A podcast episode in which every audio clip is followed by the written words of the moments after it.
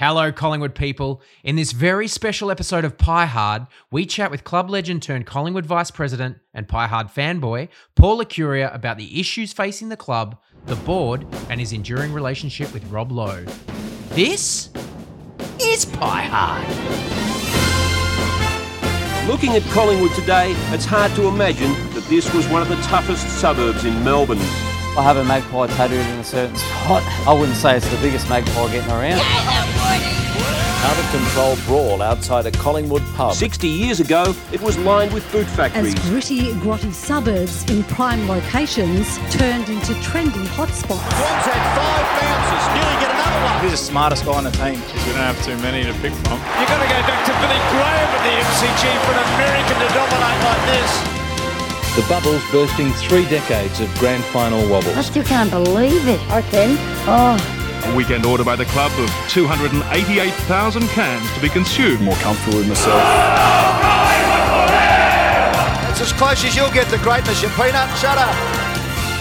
At Pie Hard, we're all about providing an alternate commentary on the club with a focus on the stories and characters that make Collingwood so interesting, so revered, so loathed, and above all, so loved. I'm Damien Miller. Joining me as usual is Alex Watkins. Gotta say, this feels like a big day for us, Alex, at Pie Hard Inc. We talk a lot about the board and the power brokers behind it, but never before have we been allowed into the inner sanctum Mm. until now. Breakout pod. And yeah, as we touched on at the start, I think, look, this is a podcast that we have genuinely, uh, look, it's taken us 28 podcasts to get to this point, and for good reason. Mhm. We've we've gone the hard way. We've sort of built ourselves up from the boot factories, the tanneries, the gutters of Abbotsford Gritty, grotty suburbs. to the top echelon of town. Trendy hotspots. And I feel like we're maybe not completely there, but we've got one sort of leather suede crocodile boot in the door. Mm. And hopefully by the end of this podcast, we can actually blow the hinges off it and um, take our rightful spot uh, at that large mahogany Allan McAlister style boardroom table. Alex, I don't want to get ahead of myself, but I am Mhm. extremely excited with this podcast and I can't wait to sit down with this guy because not only was he a favorite of ours growing up, not only was he a Collingwood fan growing up, he's managed to uh, parlay that into a very successful corporate career and finds himself in, I guess, the number two seat at the Collingwood Football Club. And we are very honored to have him on the podcast today. One of our own, and he'll be featuring in the back end of the pod, so stick around. Okay, Alex, as usual, let's start with our hard yes and hard no. My hard yes this week is Collingwood Bizarro World. Now, we've come out of the mid-season bye. We've got Harvey as the head coach. Mm-hmm. We've got Pies playing fast football, moving the ball with speed. Strange. We've won two in a row, beat the ladder leaders, Mm-hmm. On a roll. and Mason Cox Yeah. back in the team. Cox is back. It's extraordinary. What a statement by Rob Harvey. Like his allegiance to Cox. You know, he's the Mm. first kind of headline of his tenure. Mm, yes. So, uh, look, I'm happy with all of that. I kind of Um, understand it because if you're Rob Harvey, you've got nothing to lose. Like, unfortunately, and I don't think this should be the case, his reputation's kind of dirt. Mm. No one thinks he's going to be a senior coach. So it's like, well, how am I going to make an impact on this team? Obviously, release the shackles. Mm. It's what everyone always says, right? But Mm. then, like, if you're going to make a change in the second half of the season, you may as well bring in the tallest man to have ever played football. Mm. I call it I call it coaching with the safety off. It's like, you know, you're just out there spraying bullets in the street without, you know, without fear of any form of retribution. And when as a senior AFL coach do you ever get that kind of license to just go nuts? And whatever happens like, you know, he either he either finishes up at the end of the year, which is probably the most likely scenario, Mhm. or he does something insane and probably doesn't end up coaching Collingwood, but has Lose, lose. enam- enamored himself with a club like GWS or Gold Coast, who may or Carlton, who may potentially be looking. So, yeah, it's interesting. Like I think you know, in a season that's been largely more down than up, I think there's a little bit of. uh you know, as we, as we spoke about on the last episode of Pie Hard, the Nathan um, love letter, you know, how it felt very much like a divorce and we were kind of going through a Mhm. breakup. Yeah. And now I feel like there's just this, you know, I don't know if you can call this game an exciting game. I don't think you can call any game at Marvel Stadium an exciting game. But isn't there like an air of like expectation? And I think we saw that at the selection table, just a couple of changes, um, and a couple of minor modifications. And it's like, oh, this is this could be interesting, and it's going to take some time, obviously. But Don't you think poor Robert Harvey's missed out on his rightful due of getting the bump in form because they've actually played really well the last two games? Poor Rob.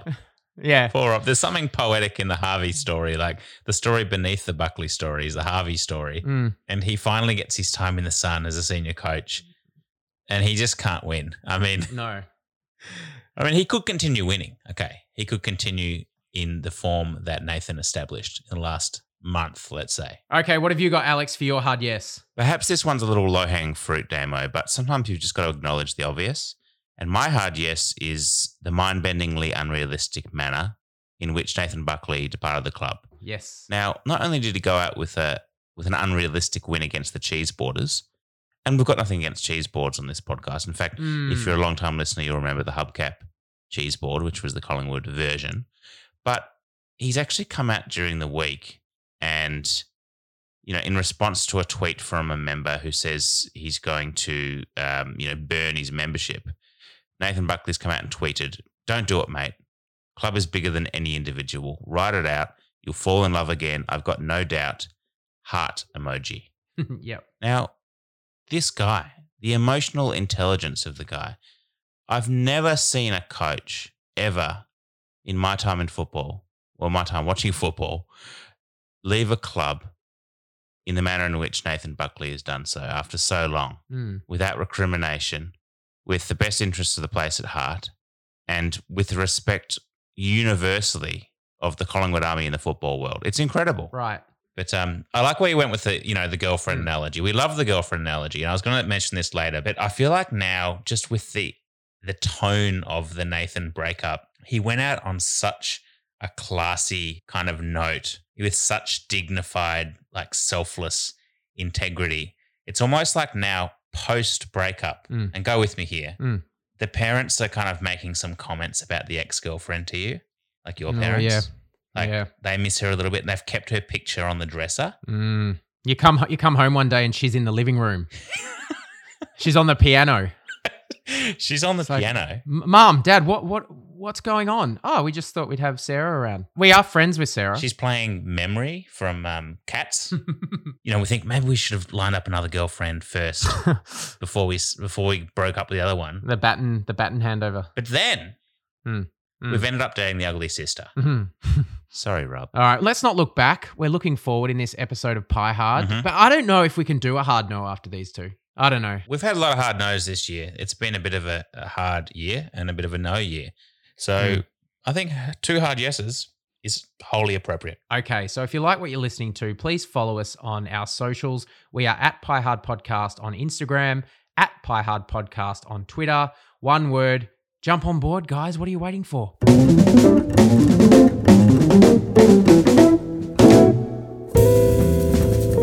And Demo, I know we like to look abroad on Pie Hard to unshackle the limitations of our Antipodean imaginations, and you've been looking overseas for some inspiration. What do you got? As you all know, what is it? It's June. Um, it's cold. It's winter. Mhm. It's Melbourne. Now, nothing gets me ex- more excited on a cold, wintry Melbourne day than heading out to Docklands to watch Collingwood play an interstate team, the Oh, Dockers, The Dime. in in front of twenty five thousand screaming fans at the Dome. Get get this, Mm. with the lid off. What? That's right, with the roof wide open. Now, if that's not a tantalizing prospect to anyone in the world of football, then I don't know what is. Do you prefer But- lid off or lid on? Uh, lid off in summer, Mm. lid on, lid on when there's like a 87% forecast of rain predicted. call call me old fashioned on that one, but you know, if I'm heading out to the dome, if I'm- schlepping to the dome in my brand new um New Balance or Converse, I, I don't want to I don't want to be So why are they taking the lid off? Is it they still got No, grass troubles? No, it's the COVID. It's something to do with COVID. Oh yeah, um, crowd crowd numbers, some something crazy like that. Got but. Mm. there's nothing like you know being in the middle of the AFL year when you know your your kind of attention span just starts to wane a little bit. You know, Mm. it's like, especially when your team's not doing too well or, or finals contention is out. And sometimes you need a little bit of extra motivation. And so hmm I was really interested to see um, Pie Hard's sister club. Now we have a sister club in the NFL. It is the Las Vegas Raiders, and the We reason why we love the Las Vegas Raiders is not we're not fans of the NFL by any stretch. We don't watch any of the games. We don't know any of the players. No. We we just love the branding really of the Raiders, and we think that there's you know they're the NFL's bad boy team, and they have a reputation, and they really lean into that. They're kind of predominantly black. I think they're black and silver. Um, they kind of have that pirate mentality. They have the the the Raider kind of skull and crossbones type logo. They've got a poem. I mean, They do. They have a poem. It's awesome too. They have a they have an ode, an ode. Um, and so look, we love the Raiders, we love what they do, but they've moved to Las Vegas, and we came across a press release of you know are you are you aware of Steve Wynn Wynn Resorts, the casino in Las Vegas, large casino firm? I am now.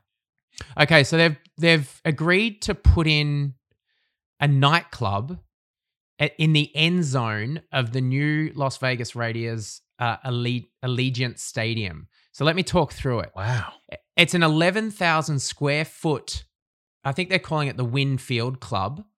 Um, and it's set to bring the party, I think it's the north end zone of this brand new $2 billion stadium. Mhm. So it features everything that you would expect from one of those really glitzy high end bottle service nightclubs in Vegas. You know, the ones I'm talking about, like the, you know, the Puff Daddy ones. The works. Um, it includes like a premium bottle service, two DJ booths.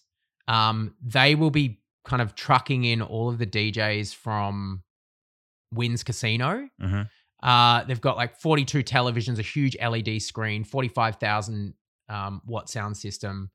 And it's insane. Like if you see the photos of this, it's like it's le- legitimately like a nightclub on the edge of the field. And I think it's going to be open to like 150 patrons. So you can go there, get absolutely sideways drunk, party with, you know, like the hottest in Vegas, listen to some great tunes and and just vibe out and listen to the Raiders.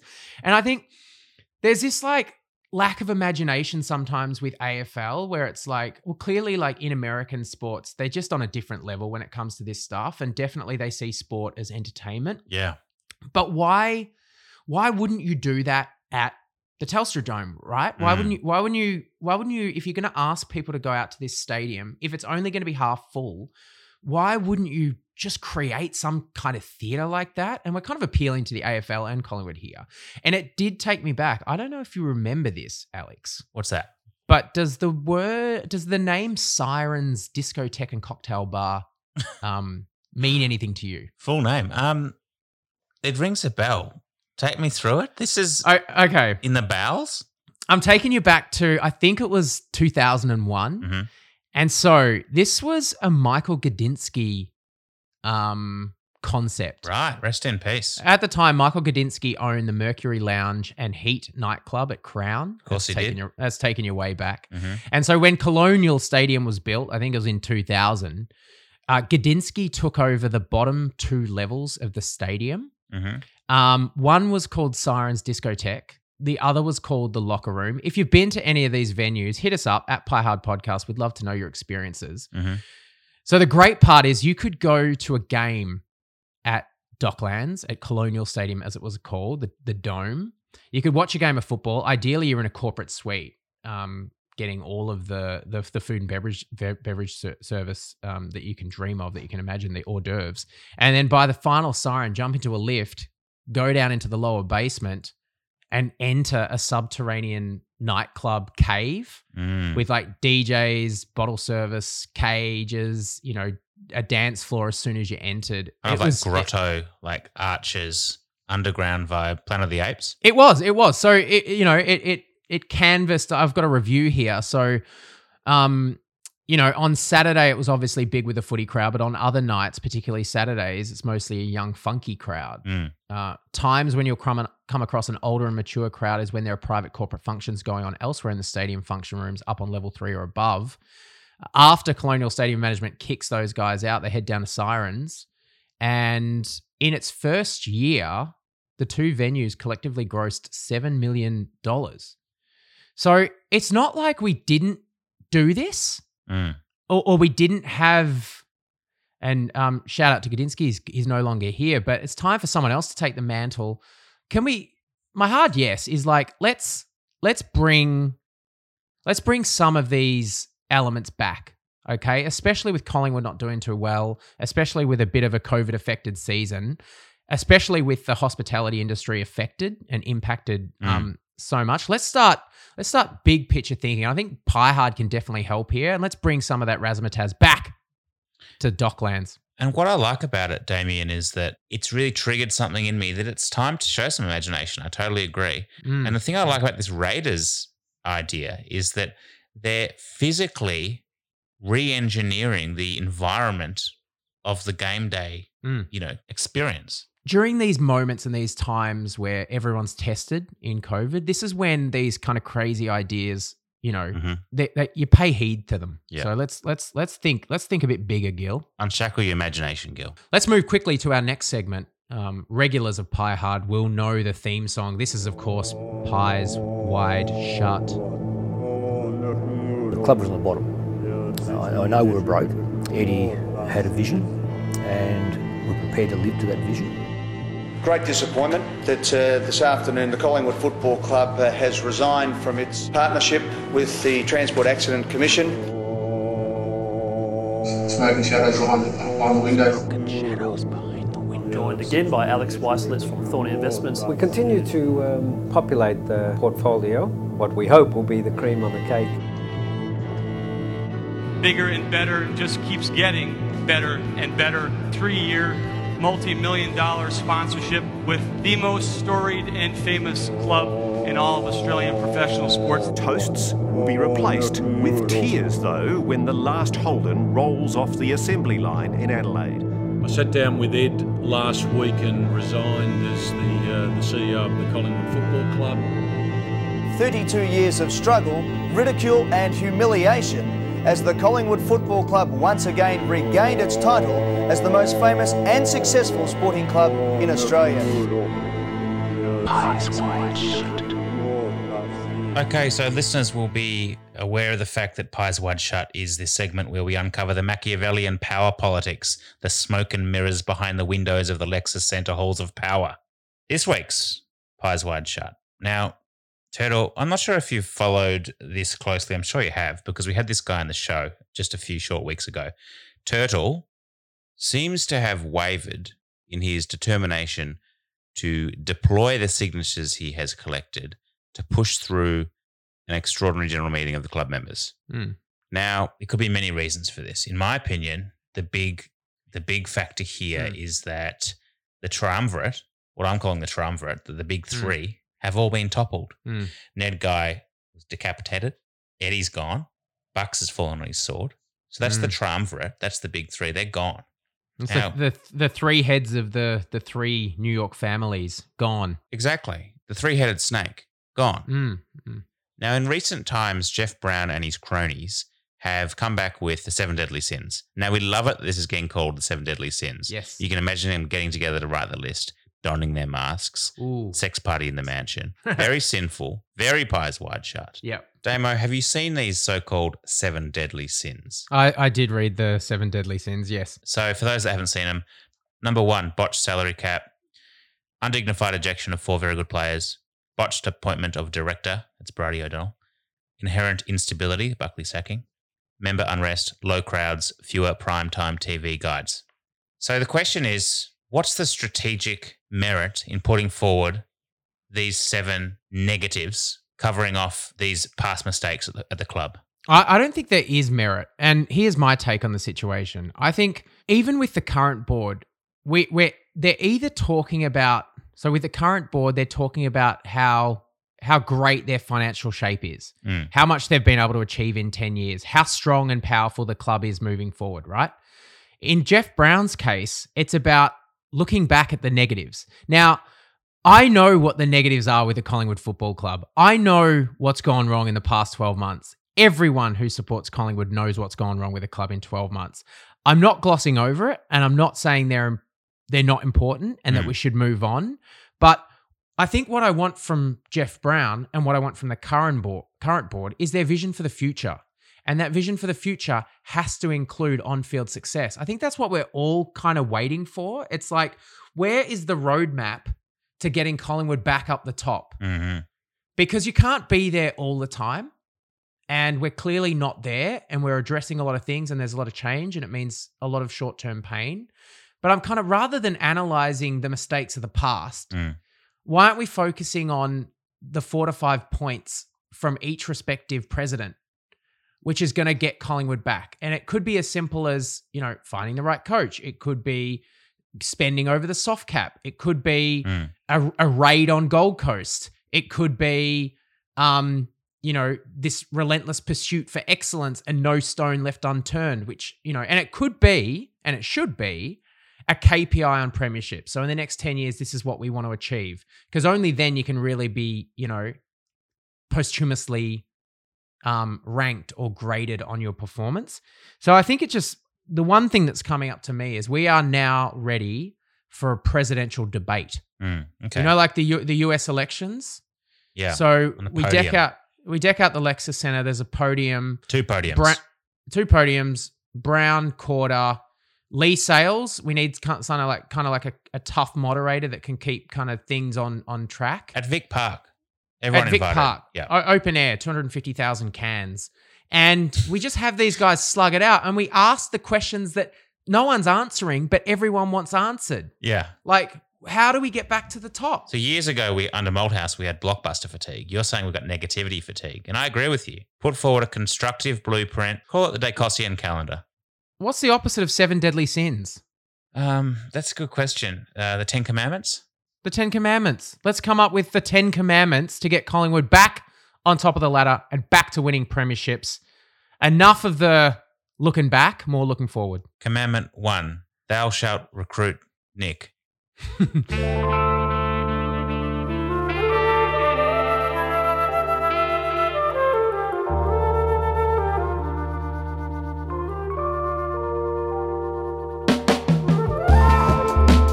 Now, we have a little segment we often run called Hard Asks.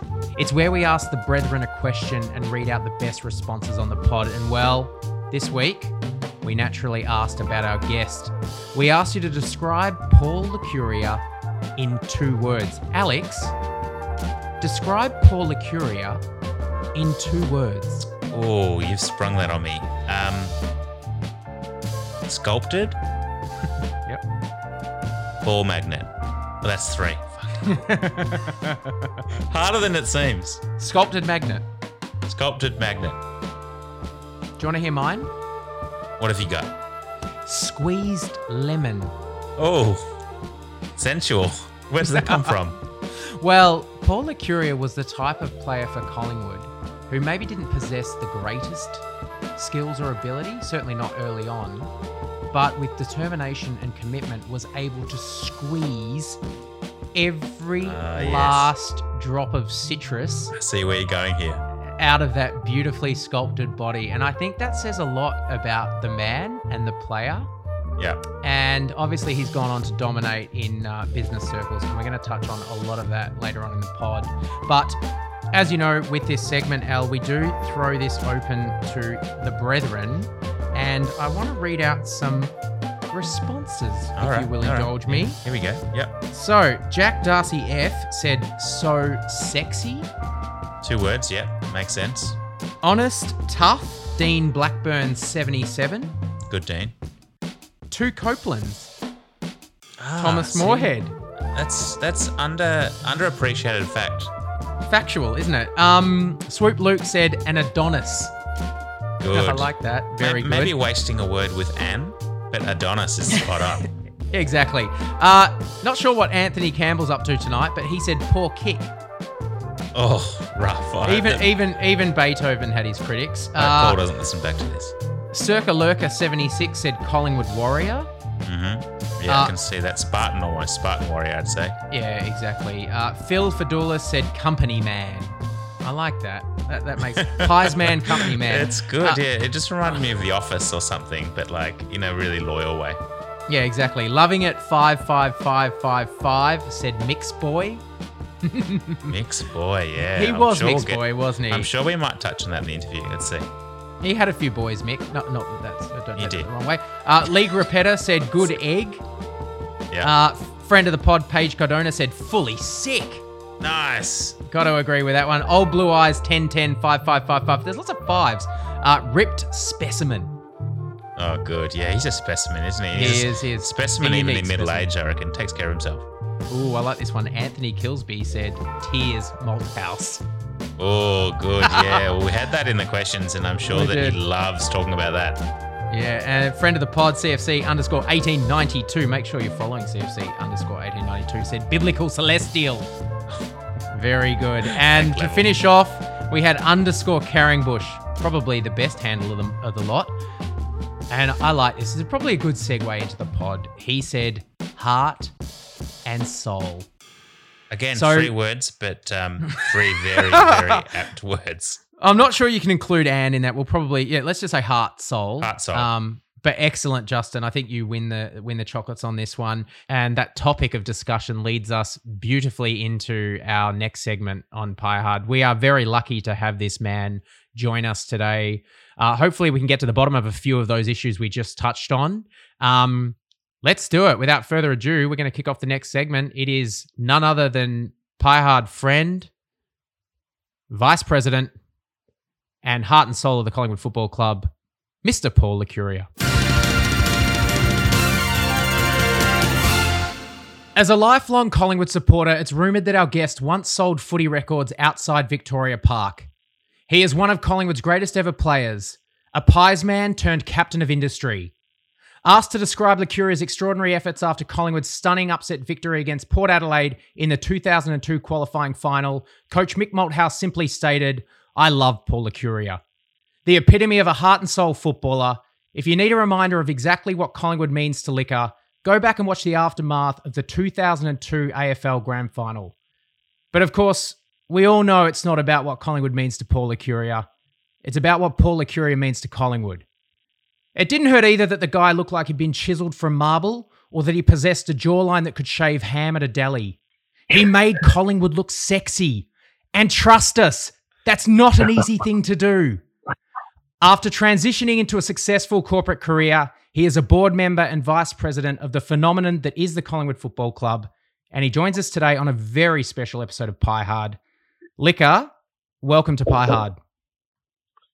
Mate, that is probably one of the best introductions I've ever had. Can I get you for my voicemail? That was unbelievable, mate. That, mate, mate you, you, I've got goosebumps. That's unbelievable. Thank you so much. You're more than- mate, you, you've pumped me up a lot more than what I deserve. Thank you. You're more than welcome. That's that's that's an introductory to the Pie Hard world. Let's get straight into it. We like to start with the big questions on Pie Hard. You know this. Do you still keep in touch with Rob Lowe?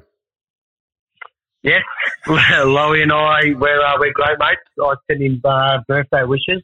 Um, uh, that was one of the funniest moments of all time, mate. It was my 100th game, and Rob Lowe turns up. And, mate, you guys might be a bit too young for it, but, of course, played a massive role in uh, Youngblood, the movie Youngblood. So, um, so Holy shit. Uh, he, uh, Dean Youngblood, mate, come in and um, and it's so funny because he, he, he jumped in our circle. To, and normally, as you guys would know, most sort of, well, not many people jump in the circle. It's, it's, it's purely for the players to sing the song. He come in, and um, it was so funny because he did not know one word of the song, obviously, right? So very, very funny, mate. But uh, we had a good chat, and um, so yeah, mate, we still keep in contact every now and then. When I get down to LA, we catch up for a bit. That is insane. So you still catch up with him when you're in LA?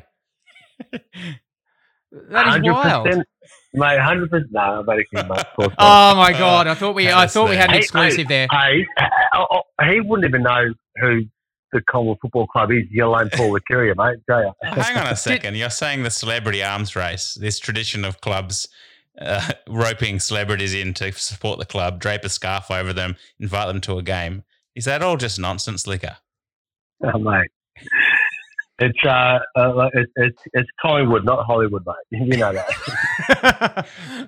We get confused. It's easy to confuse the two. Do do you guys as players do you love it when the celebrities come down, or is it like oh who have we dragged in now? Um, well, that's a freaking good question, man. Look, look to be honest, it, it was more. it was kind of a bit embarrassing, mate. Especially when they, especially when they want to come jump in in, in the circle and have no idea what the club song is. Um, but look, it's it's obviously it's great to meet some of these big celebrities. Um, but my favourite of all time, is back at Vic Park days, we had Leeds United come down and train at Victoria Park. Oh, like Harry Kewell days. Um, Harry Kewell, Mark Viduka, these yeah. guys, and and I remember, and so a few of us went down to watch them train, you know, and, and they're using our locker rooms and stuff. And I, and I bumped in it, and I, I see Mark Viduka, and Viduka sees, you know, there's myself, there was Shane Wake and Scott Burns, Sparks, um, uh, you know, John, you know, early on, and um, mm. and Mark and Mark Viduka was in awe. He goes, "Oh, mate, you know, Nathan Buckley and Paul Curry and Scott Burns and Benny Johnson, right? and we're and, yeah. and we're like, dude, settle down, mate. You're the rock star here. You're the yeah. rock star.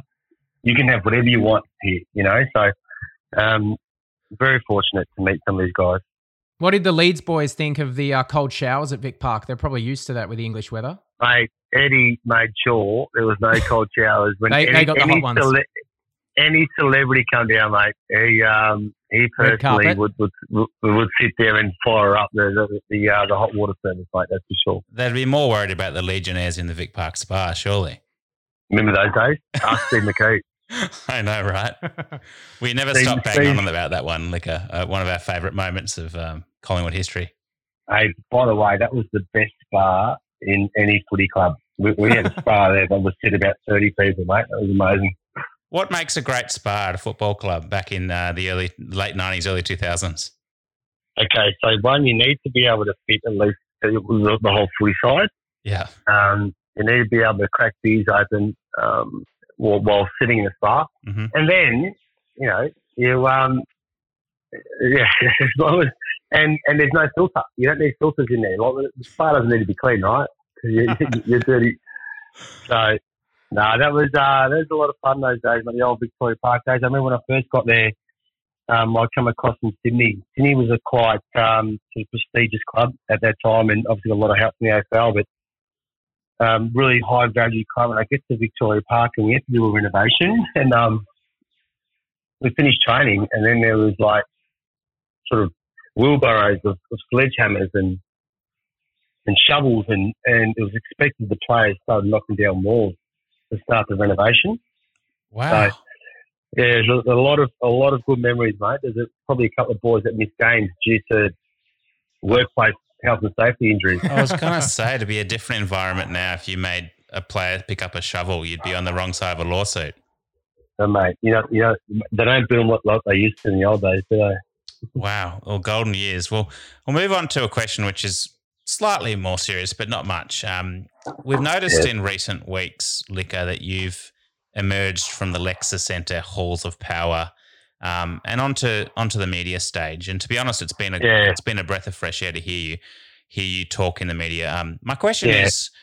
Look, there's an array of really impressive corporate people on the Collingwood board at the moment, but as an ex-player, what is it that you bring that's that's different and sets you apart in that boardroom? Uh, it's a good question. Um, look, I'll just take it back a bit if, if I can. So I've been there for, for three three years, and I must admit, when I initially got on there, it's quite intimidating. We've got some big sort of powerhouses on that board that, that you know, some have been there for a while, have been able to transition a few over the last, I think there's five new board members over the last three years. And, and I reckon the first and foremost, it was, hey, come on, and I reckon it takes you about a year and a half to be able to come in, sort of find your feet a bit, sit back and listen. You don't want to come in there and start, you know, sort of making too many changes. Mm-hmm. Um, mm. and then, in my experience, so about a year and a half, two years, and then we had COVID, which which disrupted that. Um, you know, the guys were over in, you know, we, couldn't make face to face. It was all online. So it was really hard to sort of manage some of the inner sanctum type of football stuff, especially. Um, but it's been a great experience. But to answer your question, um, look, I think with me, it's, and, and, and, and, to be honest, with all the stuff going on, I've, I've actually thought about this a fair bit. Um, you know, one, will add value. Um, you know, I love the club so much. Um, what what what are my thoughts sort of moving forward? And I guess with me, mate, it's um, I've been a fan of the club. I'm a mem- been a member of the football club. I've been a player of the football club. I've been a past player of the football club. I've been a coach of the football club. I've been a administrator of the football club. Um, a sponsor of the football club. I've been a board foundation member of the football club, and now I'm a director of the free club. And and and then most of all, I'm extremely passionate about this football club and the people I've met. Mm. So I've, I've sort of played a lot of the roles, um, and and I know what it means for so many people. You know, whether you're a player, a past player, or a sponsor, or a coach, you know, or an administrator. Like I've, I've so I guess that's that's what I'll bring to it, mate. To be honest, you know, it, it's it's oh, my my my views are, are, are, very different in terms of okay, you know, like like mm. recently, know, mate, I, I can tell you one thing: I didn't join the board to get involved in all the politics. I, mm. I'm, I'm the, the, the, reason when I first got a call from Eddie, it was I, I was very fortunate that I was able to leave the football club a better person. Mm. You know, um, I, I, didn't have the success that we wanted in terms of, of you know, lost two two grand finals, but, mm. but I left a better person, and, and and I look at you know my little crew of past players in terms of you know um, Benny Johnson, Tarrant, Didak, um, mm. Swanee, Wakes, Burnsy, list goes on. We all left better people. So for me to mm. come back was, hey, how do we create? I want to I want to continue to build on that environment that you joined the goalies, the Pendles, society can leave better people. You know, we want to win flags, but we want these guys to live better lives post footy. So that, that that's that's why I got involved, and yeah, I still need I still need to get involved with the politics. That's for sure. Of course, it was really interesting. Liquor, I think it was two weeks ago. You had an interview with Glenn McFarlane, and yeah, we yeah. we we tweeted about it at the time. You know, it, it felt like a bit of a momentum change. Um, Alex touched yeah. on it. There, there was a fresh voice, but it was a voice that supporters understood and were familiar with, yeah.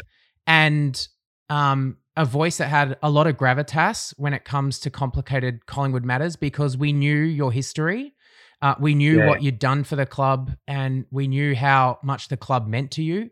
And I felt like me personally as a supporter, I felt that there was a there was a change when that happened. Yeah. It's one thing yeah. for a new president to get up and talk and and during a very tumultuous time, but it's another thing for a, a long-term club legend who has played the game and who understands the intricacies yeah. t- to start communicating. So, yeah, it was interesting and it was noted and yeah, more of that, please. Like that's, you know, obviously as as supporters we love we love hearing from that. No, look, I, thank you, mate. I, I really appreciate that. It, it's um Look, I've been in two minds about it, and I've now realised that that you know, and that we probably need to to um, to get out and talk a little bit more about the vision of the footy club. But, but yeah. see, see, I've been really conscious a bit because as a player, and I know, I know, you know, obviously I understand how the players think, and and you know, players' focus is is this weekend's game. Mm. The last thing players want is a board member getting out speaking, you know, to the media. You know what I mean? Is that, I mean, don't get me wrong. It's different with Eddie McGuire. Eddie was such a public figure; he was different. Mm. Now, now with Eddie moving on, they don't want to hear from board, members. board members. Shouldn't be their role isn't to be in the media. Mm. You know, it, it, it's the, the board members' role is behind the scenes, um, providing the best environment for the football club to be the best it possibly can be to give our athletes the best opportunity to be as successful as they possibly can. So, um, but, but I, I just, you know, what's really annoyed me over the past few months is, you know, I, I, I, you know, I hate the fact that certain personalities can come out and say stuff that isn't true, mm. and and you know, I've been quite hurt about that, and, and, and it affects me, it affects my family. Um, mm. You know, and people always say to me, "Hey, Luke, you know, don't, don't stress. You know, people that know you know you're not like that." But it's like, no. What means to me is that people who don't know me mm. um, don't think I'm like that. You know what I mean? So it's sort of been, um, I must admit, it's been pretty tough for us. But but I've just tried to, you know, the, the whole way through the, the whole uh, you know, disruption. It's just focus on what's right for Collingwood. Because I think if we continue to do that, we can't go wrong. And, and mind you, the, disruption we've had from, you know, you know, whoever it is, media or, or tickets running, whatever it is, end of the day, we all want what's best for Collingwood. Mm. You know, so, so I sort of don't blame these guys for doing that. You know what I mean? Because they're frustrated for members as well. You know, so yeah, I don't blame I don't blame these guys. It, it, it, it's funny for me. It's like, hey, let's get together and work as a team to make real change. You know. And that's interesting, Liquor. It leads us into my next question, which, you know, it has been a torrid 12 months for the club. When you factor in COVID in the first instance, um, the, what we think was a bit of a PR disaster with the trade period. There's been this, Yeah. this systemic racism issue, Eddie Eddie McGuire's demise. Now we've had Nathan Buckley depart, um, and obviously there's the threat of the member insurrection that that you've been dealing with. And we interviewed Turtle actually incidentally a few weeks ago on the podcast and got his his perspective at that time, which seems to perhaps have shifted a bit since then. But the question is, um, you know, as a leader, we obviously look to you for answers Mm. and the board. How do you go about convincing frustrated members and supporters to stay the course and stick with the current board? Yeah. Um, well, mate, look, we're, um, it's funny because the footy club, you know, led by Pete Murphy, Geoff Walsh, and Eddie McGuire, did a review in 17, in the 17, and and um, and we learned a lot out of it. Since then, we've been able to play in the grand final, prelim, two finals last year. Mm-hmm. One of the biggest things that come out of it was that we we knew we needed change from the board because the board had members that had been there for over ten years. Okay, so so for us it was about okay now now it's it's really hard just to come in and clean sweep the board and and, and leave and, and bring a new board in. There's you know the way I see a board, a board's like a really good list. You need to transition board members in and out at, at the correct time. And so since that review, we've been able to change five board members in three years, which is a, which is a big move. It's, it's big change. We've also been able to change, not been able to, you know, we had Geoff Walsh who, Geoff Walsh come into the club and I think it was 217 um, after, after poor old Bucks had five football managers. So as a, as a coach, he's been five football managers in about four years. Geoff Walsh come in out of a lot of stability. He's now moved on and we've brought in Graham Wright. Since then, we've had a new, we've got a new CFO, we've got a new, we had a new CEO who come in as well at the start of 218.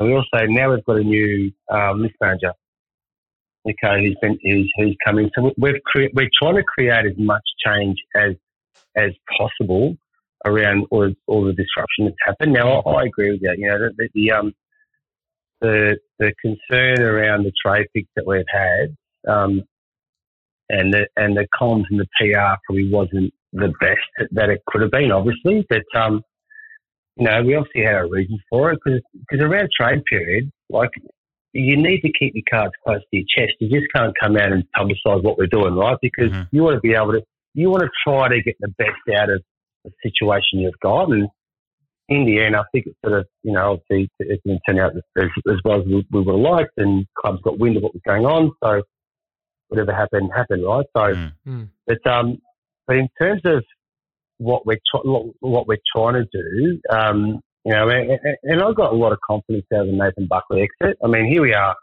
here we have, we've got an absolute, you know, I know it's quite embarrassing when you introduced me as one of the the best players of the footy club. You know, here we are talking about probably the best in Nathan Buckley, who's played an amazing role in the football club as a player and a coach. I was really nervous about his exit, you know, but I think we did it the best. And and this is probably the first PR experience without Eddie McGuire. And you know what? I think we did it really well. We did it as graceful as possible, and it was a really good.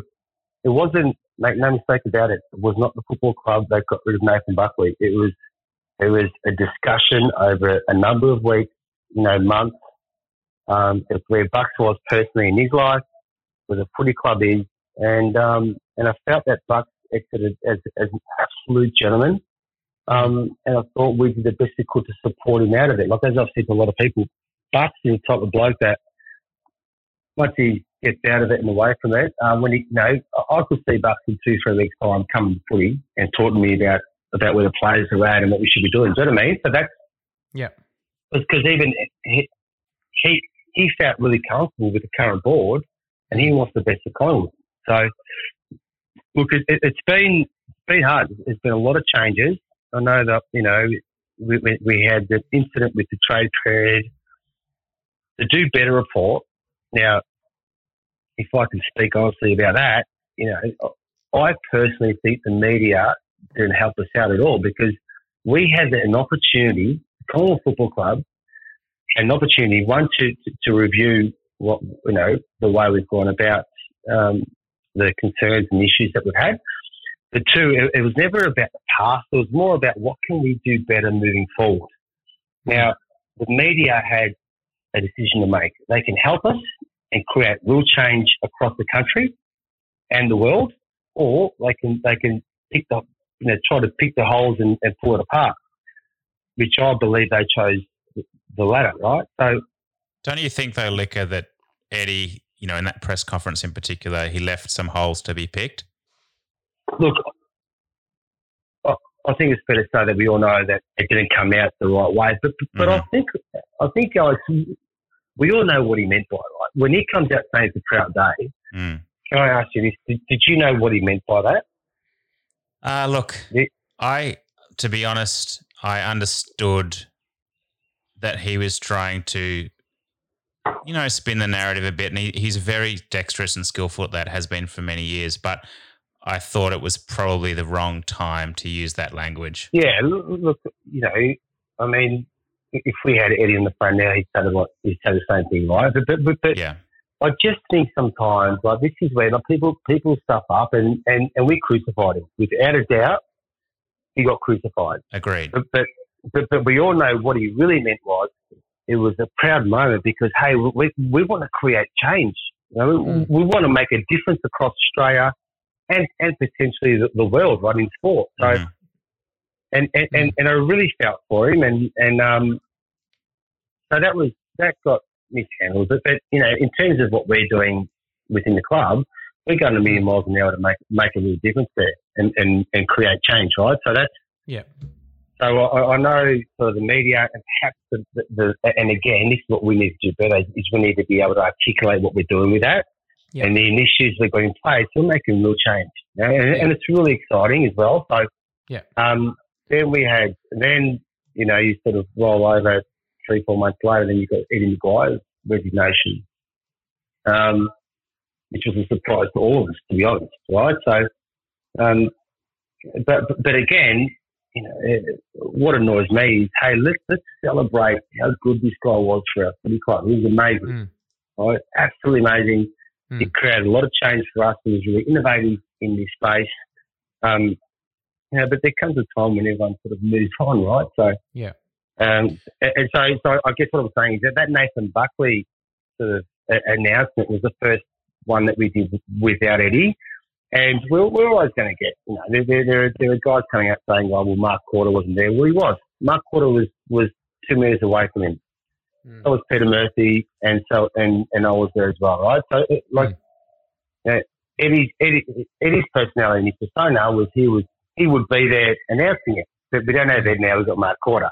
Hmm. And Mark Korda's persona was, hey, I'll support behind the scenes and, and I'm there if you need me top. You know what I mean? So it was sort of, so to be honest, I'm, I'm, I'm you know, and, and it doesn't, you know, all the stuff that's going on, I'm, I'm so excited about the future of Collingwood. You know, like, like I think, one thing I will say is I think all of us, you know, board members, members, supporters, players, staff members, is, is we need to lose the ego a little bit. We're actually not as good as what we think we are. You know, we're, Hmm. we have the capabilities of being the best football club in the land, but we're not.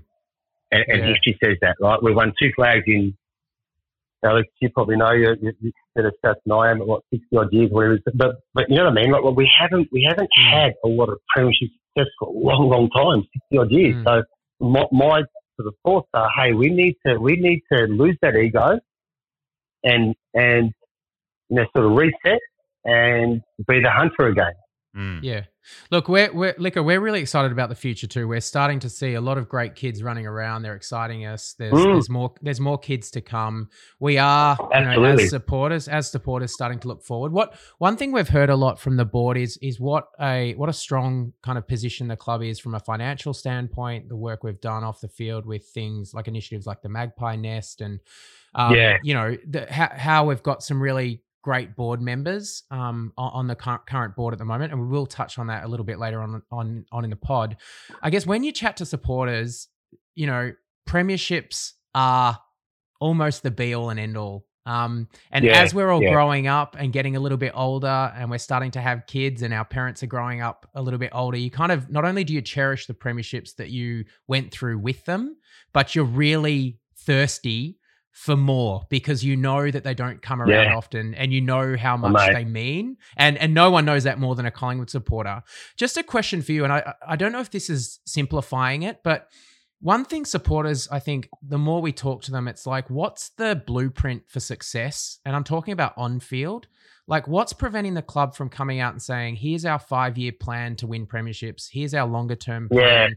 And and these are the KPIs we want to set now so we're judged on this. Is that happening Yeah. internally and it's just not shared externally or is that coming? What's what's the state on that? Hey, mate, it's a great question. The, the, the, the issue with football clubs is that that um, it's communication, and what Con will need to do is unlock communication to our members and our fans and and, and sponsors and, and so on. Right, so hundred percent, mate. And, and this, so you know, and this whole new coach search has been able to unlock that and you know, because, you know, I- I'm getting calls and text messages from everyone else saying, hey, you know, Ross Lyon, Choco Williams, Sonny Mitchell, Kingsley, you know, um, Yze, all these names are coming up. And I think what we need to do, and this is, you know, something that we've spoken about is, hey, let's get a proper process in place, right? That, that, where we can have a, a, a coaching, you know, assessment criteria based on where the club's at right now. And this is where, you know, and, and, and I can't, um, stress this enough. I think I think we need to be. I talk, when I say we, I say Collingwood, you know, members, supporters, is we need to be honest with ourselves. We are not the best club in in, in Australia at the moment, right? And, and we keep thinking we are, but we're not. So we need to lose the ego. We need to take a step back and say, okay, where's the list at? This is where we're at at the moment. Okay, these are the gaps, and this is what we need going forward. So what I'm trying to do is being able to to, to to really tease that out to build a coaching process that we can filter through these coaches and whether it's a, whether it is an experienced coach or it's not an experienced coach, they meet the needs of what we need right now. Okay, and is that is that success for the next two three years? Is that success plus growth for the next twenty years?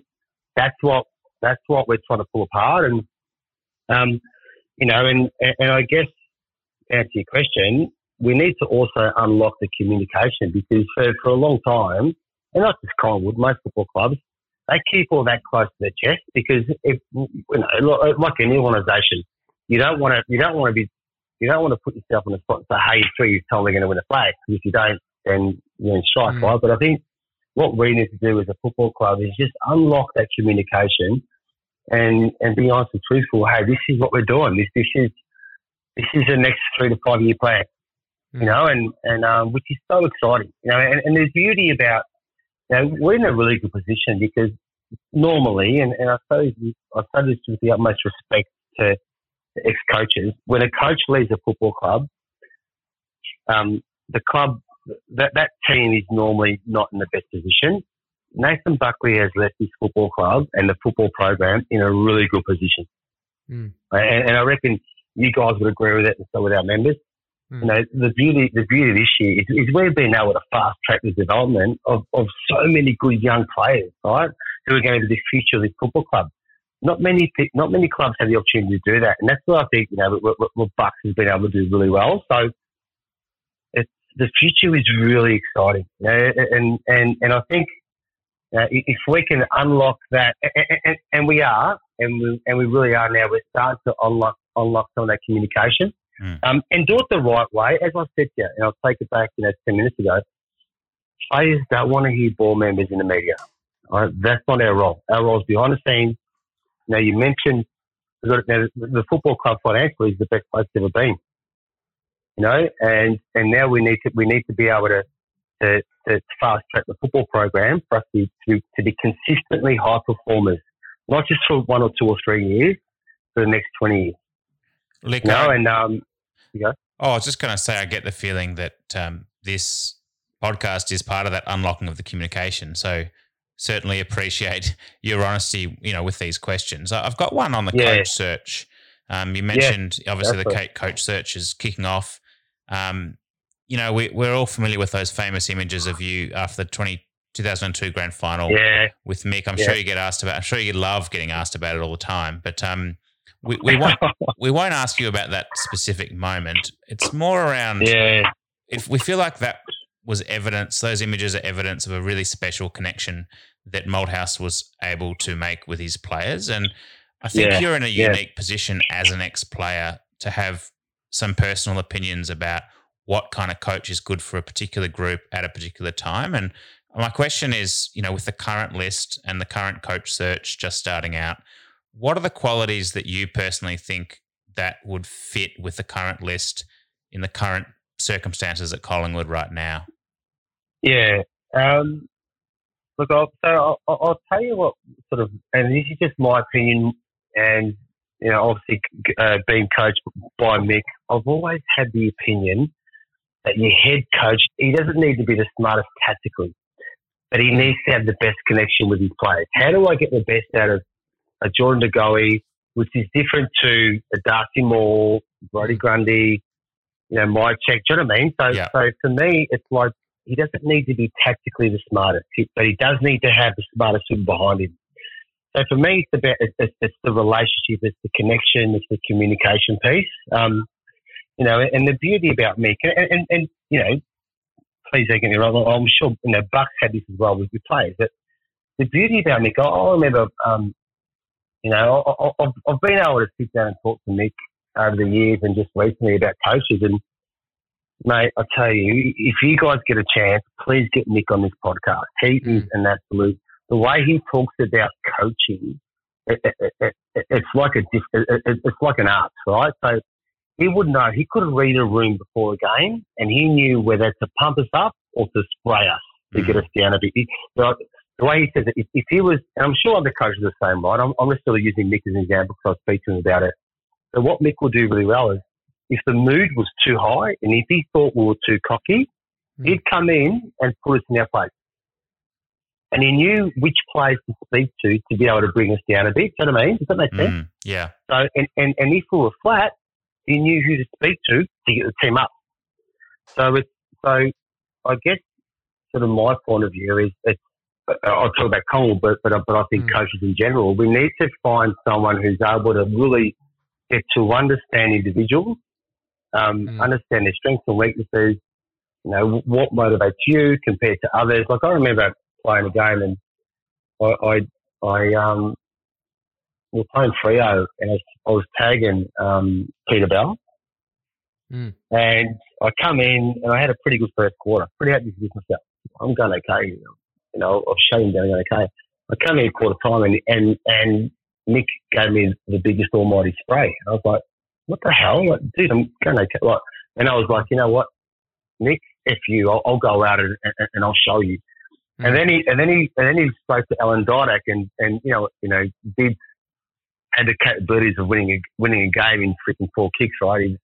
But he, but I thought, but he gave Mick like, uh, he gave Dids like a bit of a hug and, and really looked after him. And I was like, dude, I'm busting my ass and you're hugging, and you're hugging Alan Didak, right? But he just knew who to, you know, who to spray and, and who not to. You know what I mean? And, and, and mind you, I'm, sure other coaches are the same, but and, I, I know this is Mick because I speak to him about it. I'm really, I'm really fascinated by that, by that connection. And, and to be honest, like it, it's with um with the business I'm in now. I'm in online education, and and I sort of use I I use Mick's coaching philosophy with the way that, that, that, I work with my staff. Give them a spray from time to time.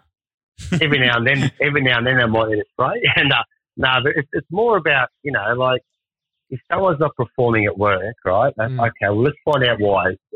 There could be issues at home or issues somewhere else, or and Mm. I reckon coaching's the same. Like, how do we get the best out of Jordan DeGoey? Well, let's find out what's going on with him. You know what I mean? So, Mm. but like I reckon times it, it's football's changed so much, and you know, and again, I'll say this with, with respect, but a lot of a lot of players are a lot more sensitive now. So, we like it, I think to get the best out of individuals now, we need, we need to know more about them. It's really interesting because we've been we've we've never been involved, obviously, in um, an interview process for a head coach.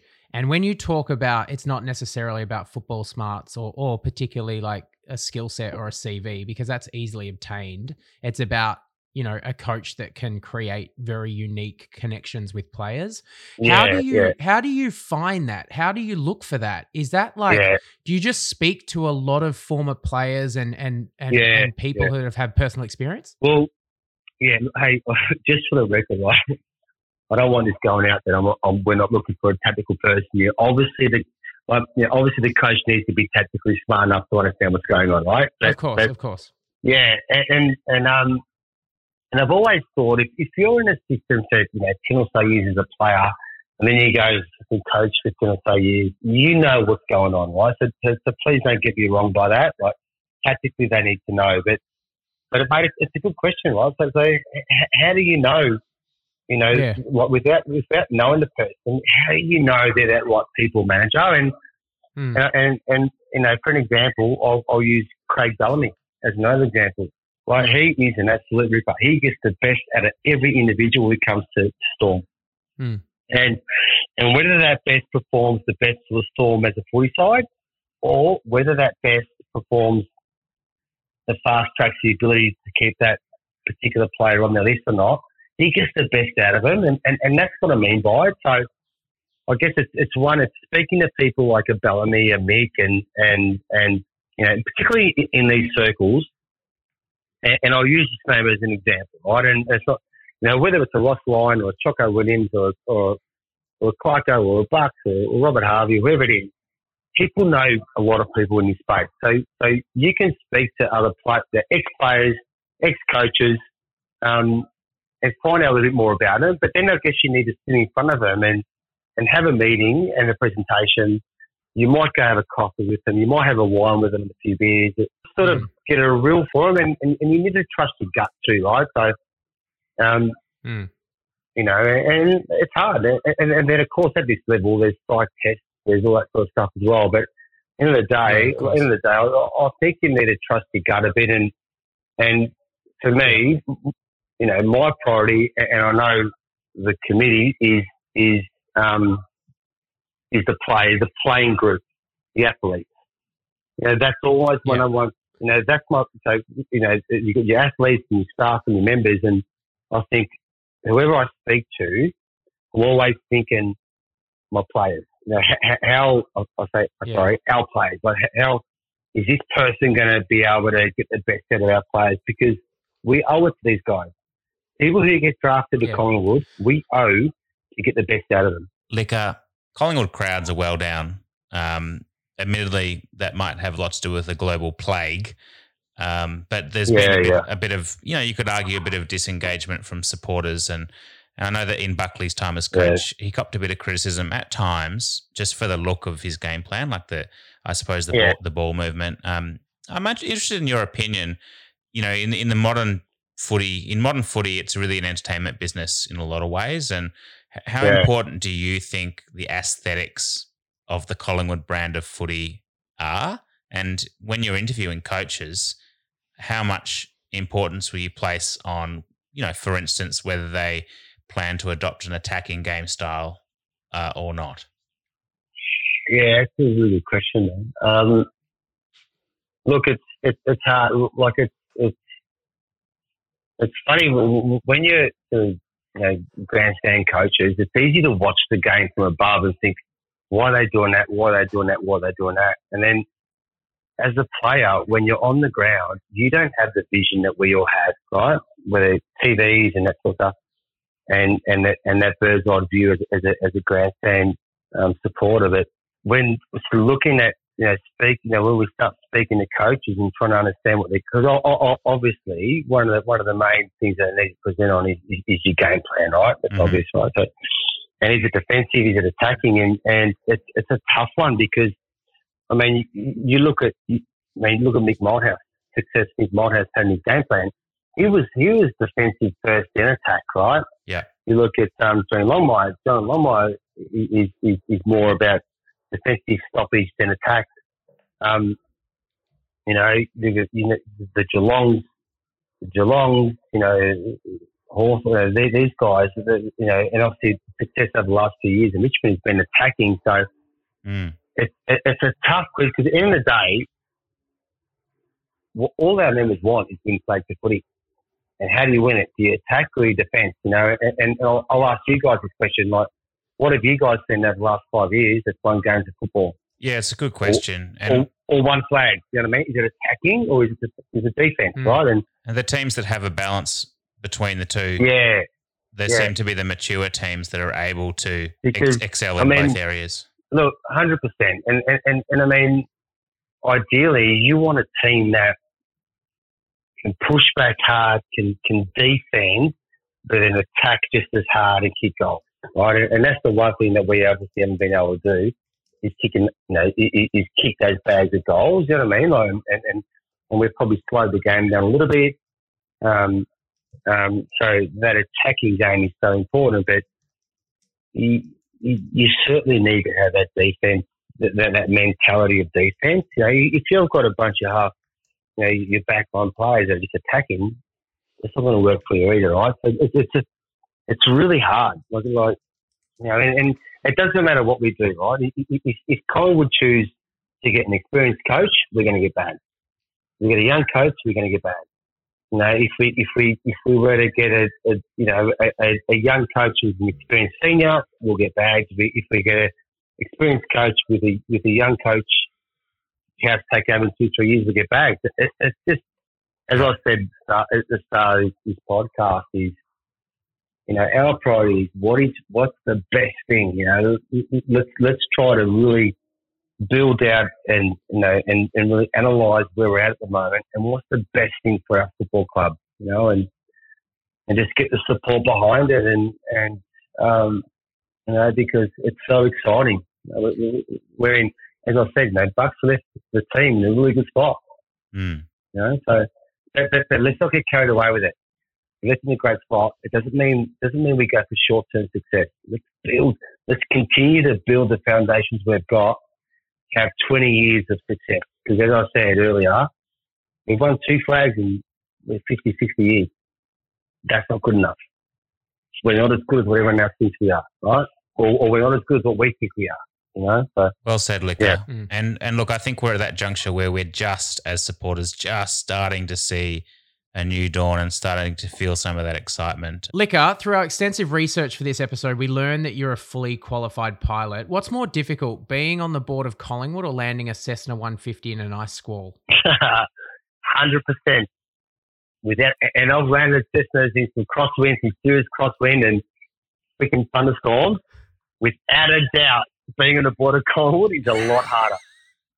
and, and hey, wow, there hey, you go, and a lot scarier too. Let me say. There you go, hot scoop. Has Alex Waislitz ever lent you one of his Gulfstreams? So I'll tell you this really quick story, right? So I just retired and I was on the bench um, doing the stoppage. I was coaching the stoppages, right? And um, and we are playing on Saturday. Friday night, I went for a few beers and I saw Alex and he goes, "Hey mate, after the game tomorrow, I'm flying back on my jet. And I love flying. I, I love planes. And I was like, I was like, okay. I was like, dude, I'll fly back Sunday morning at 11 o'clock. So if I flew back at 11 o'clock on a Sunday, meant that I got home by about 2 o'clock. It was my whole Sunday gone. And he goes, mm. he goes, mate, don't worry about. Come with me on the jet. And I said, you know what? 100% I am.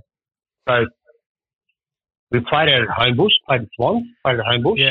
Yeah. Um, the game finished, I went down the rooms, done my little rap with, with the boys, uh, jumped in a car, went to the airport, jumped in his jet, flew to Melbourne, got home, got home. I live in Fairfield, got home in Fairfield before the boys got the hotel in the city. It was just, Wow. it was just next level. And when I was, because uh, uh, he knew that I loved flying, he goes, mate, go sit with the pilots. He goes, go sit with the. And I, I was like, dude, I'm making the most out of this. I'm sitting in the back drinking champagne and eating prawns. I'm making the most out of this. So, Living the Waislitz life. mate, it Yeah, was, uh, we, we, we're a big fan of Alex on this pod. uh, mate, it was, uh, it, it, it was a different life. But it, look, you know, Alex has been awesome for us. Like he was on the board for Yeah. 20 odd years. Um, you know, quite, and that's what I mean. When I first got on the board, you're working Mm. with these guys who are absolute business geniuses. You know what I mean? So Yeah. who Yeah, provided course, so much for us and and and um and help the club out enormously. So, with the recent um, departure, I guess, of Alex, who's going to be hosting the club's yearly Moulin Rouge themed parties? Well, I think um I think I will. Um, and, and the answer we wanted. Okay, great. Yeah, that's a good Mate, answer. I, I will be, and and I've, I've, I've got a little event committee. It's with Dane Swan, Chris Tarrant, Alan Didak, Ben Johnson. Wow. They're they're, they're yeah, so they're organising it. Um, I'll, I'll let you guys Yeah. know. Say, say no more. It sounds like it's going to be in Sirens nightclub under the dome. Remember that? We do. We actually spoke about it at the top of this uh, of this pod. Now, um, so do you know which of your fellow Collingwood board members was a punk who sported a shaved head and a nose ring? Wow. Okay. Um, I'm going to take a guess. Was a punk. Um, so, so as, as in fellow as a member today, or like a yeah. Does does Eddie A current board member. Uh, okay. Have a guess. Brody? No. Mark Korda. Mark, Qu- Mark, Answer Mark is- Korda for sure. Mark Korda's got the big money. I caught. The, the the answer is Christine Holgate. What's she really? Now, Christine Holgate, so she grew up in London. Um, there's lots of interviews with her. When she was 18, she was into punk music, had a shaved hair and a nose ring. Mate, I can't. wa- I can't wait to tell her about that. That's awesome. Yeah, so that that's that's um solidified her in the annals of uh of pie hard um celebrity. All right. Yeah, legend.